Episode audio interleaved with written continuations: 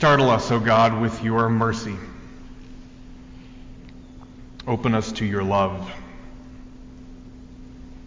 May the words of my mouth and the meditations of all of our hearts, may they be acceptable in your sight. For you, O Lord, are our rock and our Redeemer.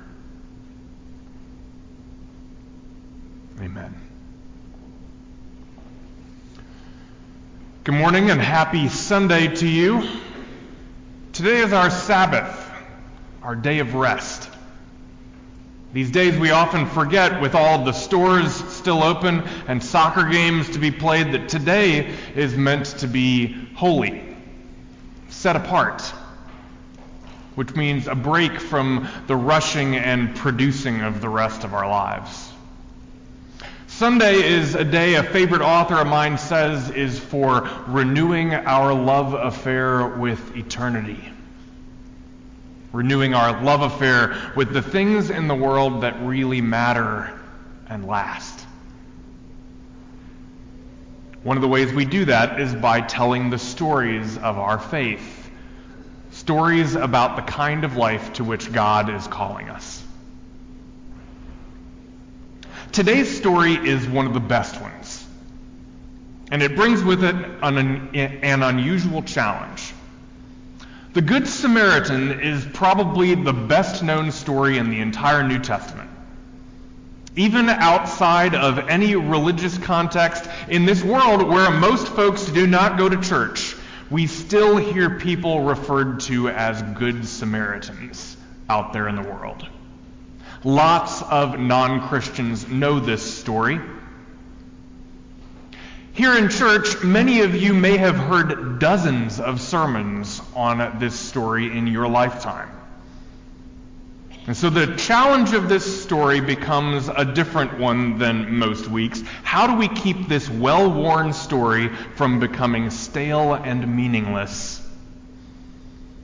And how do we remember that this is the story that so often out there speaks for Christianity. And what do we do about that?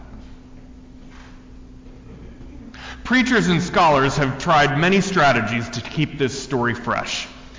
Some of you may have heard debates about the priest and the Levite, these two religious people who see the man in the ditch but pass by on the other side. Some argue that perhaps they passed by because of Jewish purity laws, that defilement would have come from touching a corpse. Critics of that idea reply that there is no evidence in the story that the man was dead, and that the mandate to give a proper burial would always have outweighed any purity law. These are the kinds of nuances that sometimes become the focus of yet another sermon on the Good Samaritan.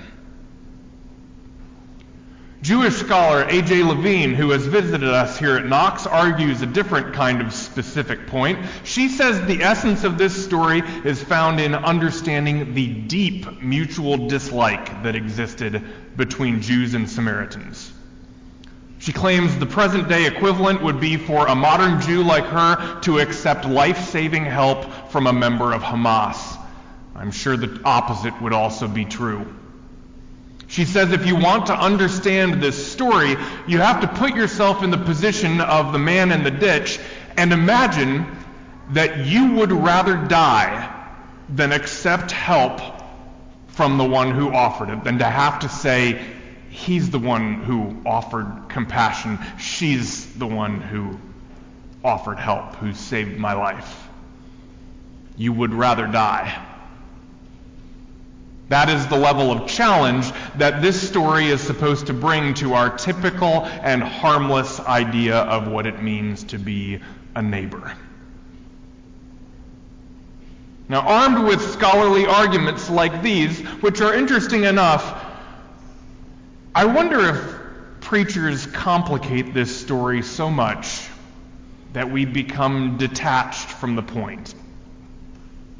And I wonder if we are immobilized into navel gazing about what really is the right thing to do. and end up doing nothing. So I was grateful when I came across the work of theologian Douglas John Hall, who reminds us from a place of great sophistication that this story is deceptively simple. This is a story about what the text itself calls mercy, or if you will, kindness. It is about the importance of being kind and the reminder that often the kindnesses that our world needs the most are the ones that are the most difficult and that come with real costs. This deceptively simple message is clear when we pay attention to the context of the story, something that we often ignore. Jesus tells this story of a man on the road from Jerusalem to Jericho. He tells it in response to a question he is asked. An expert in the law wants to challenge Jesus and so asks him, Jesus, what is the greatest of the commandments? And Jesus helps him name two. Love the Lord your God with all your mind and all your soul and all your strength, and love your neighbor as yourself. And wanting to further test Jesus, the lawyer presses him Who is my neighbor? And so Jesus tells this story about a priest and a Levite who walk by a robbed and beaten man, and a Samaritan, his cultural enemy, who saves his life and goes to great lengths to help him. And when he finishes telling the story, Jesus says to the lawyer, Which of the three was a neighbor to the man who fell in the hands of robbers. And the lawyer sums it up. He says, The one who showed him mercy. The one who showed him mercy. The lawyer is so deeply offended that it is the Samaritan who acts as the neighbor that he does not even acknowledge him by name. But he gets the point of the story. The one who acted as a neighbor, the one who knows the commandments, is the one who shows mercy.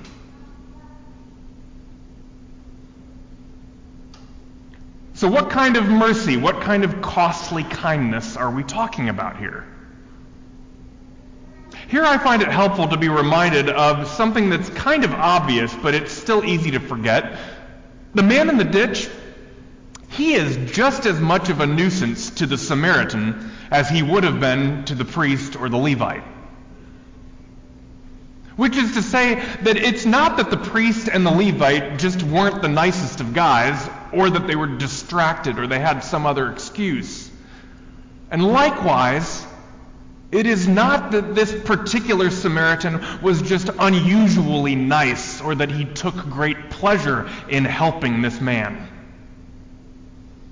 The animosity between Jews and Samaritans was mutual, it went both ways. And also, we have every reason to believe that all three of these passers-by were on their way somewhere.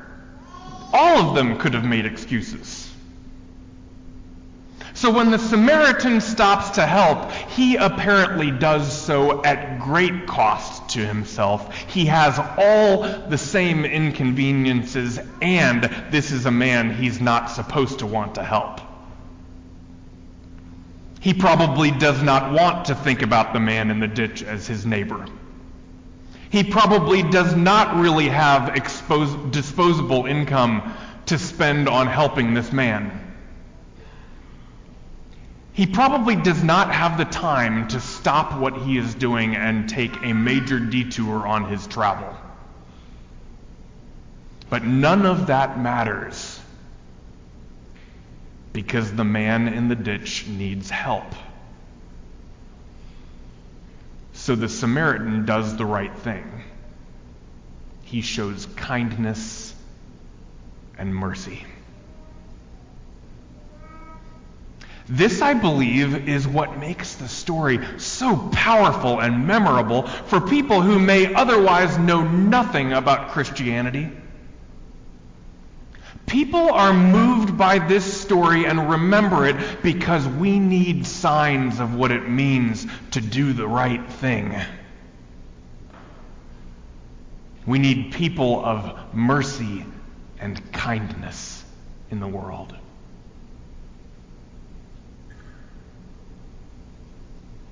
So, what does that look like in the world in which we live?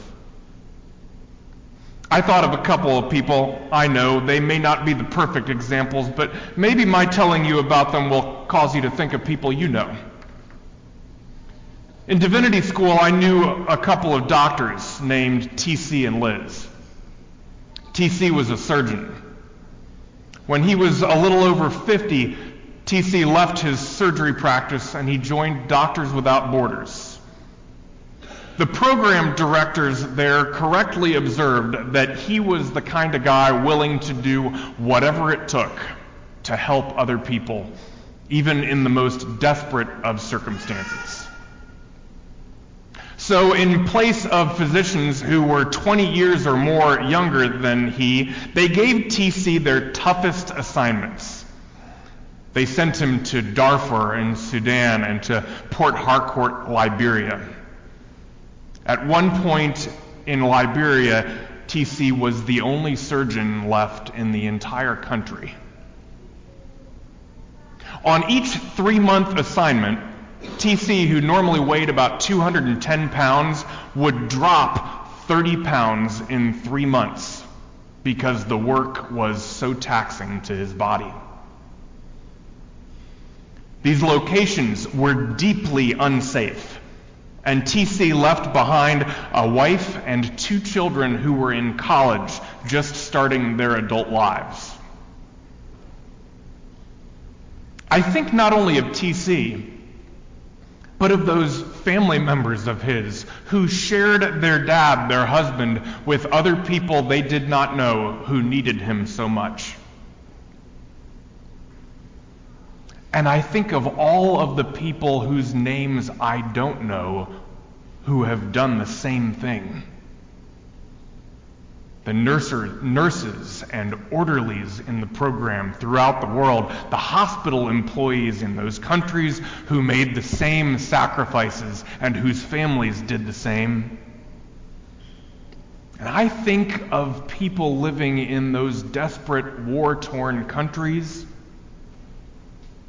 who themselves bring beaten and robbed people from the roadside to the hospital at great personal risk.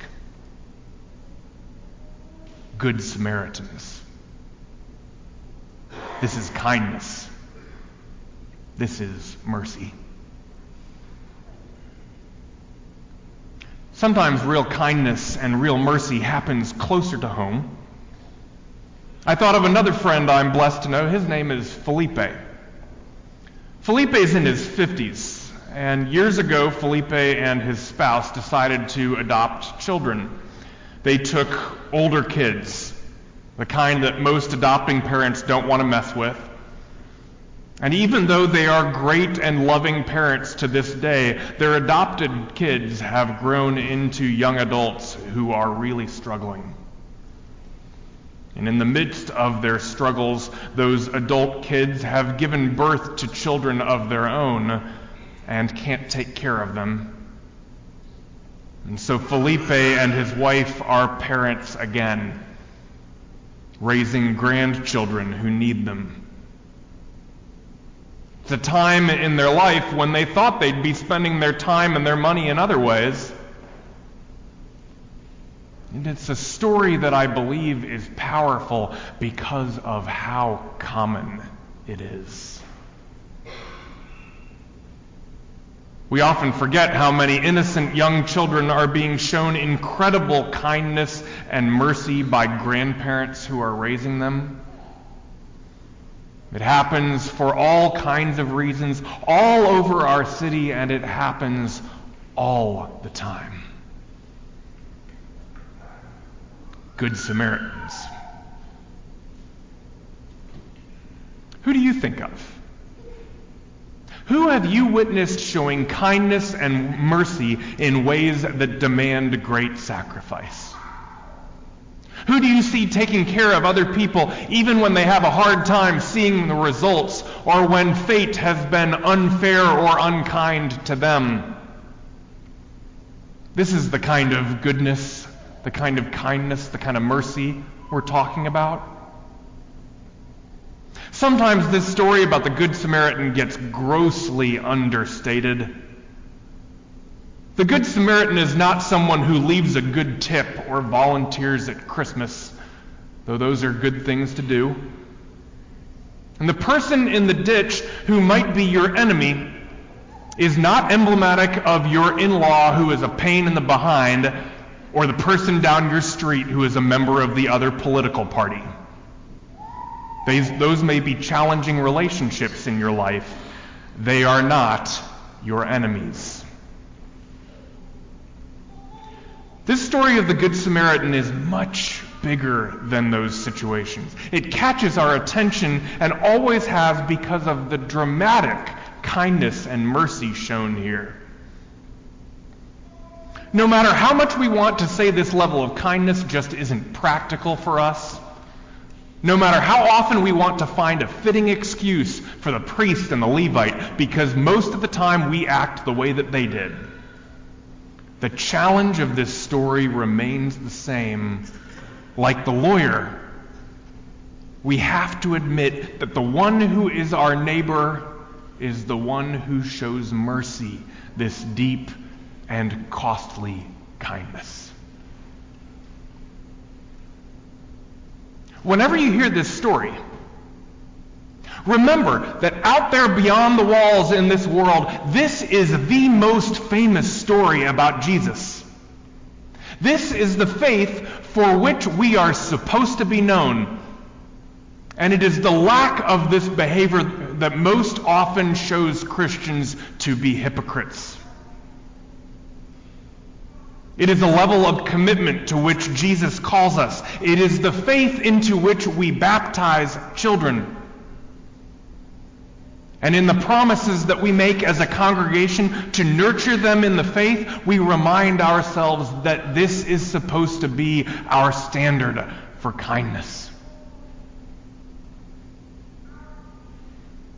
And that may sound completely overwhelming and probably makes many of you want to head for the door. So I want to suggest one more thing about this story that perhaps you haven't thought about. This story is almost always told the way that I have told it as a morality tale, a story about the way that we're supposed to act. And perhaps that is not what it's all about. In the earliest church, this story was often read differently. It was often read as an allegory, and different identities were assigned to the characters.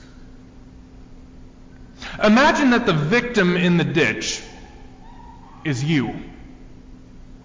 And that the people who walk by are most people in the world. We, just like them, all often judge and disregard people who have fallen on hard times. But the Samaritan, the Samaritan is God. And regardless of the many good reasons that there may be for God to pass you by. Because many times you have acted unkindly or unmercifully. The kindness and mercy God has for you is like that of the Samaritan. The one who stops, who gives generously, who offers healing and hope who restores you to life and gives you another chance. Even when we have shown ourselves to be unkind, unmerciful, unloving, God loves us still.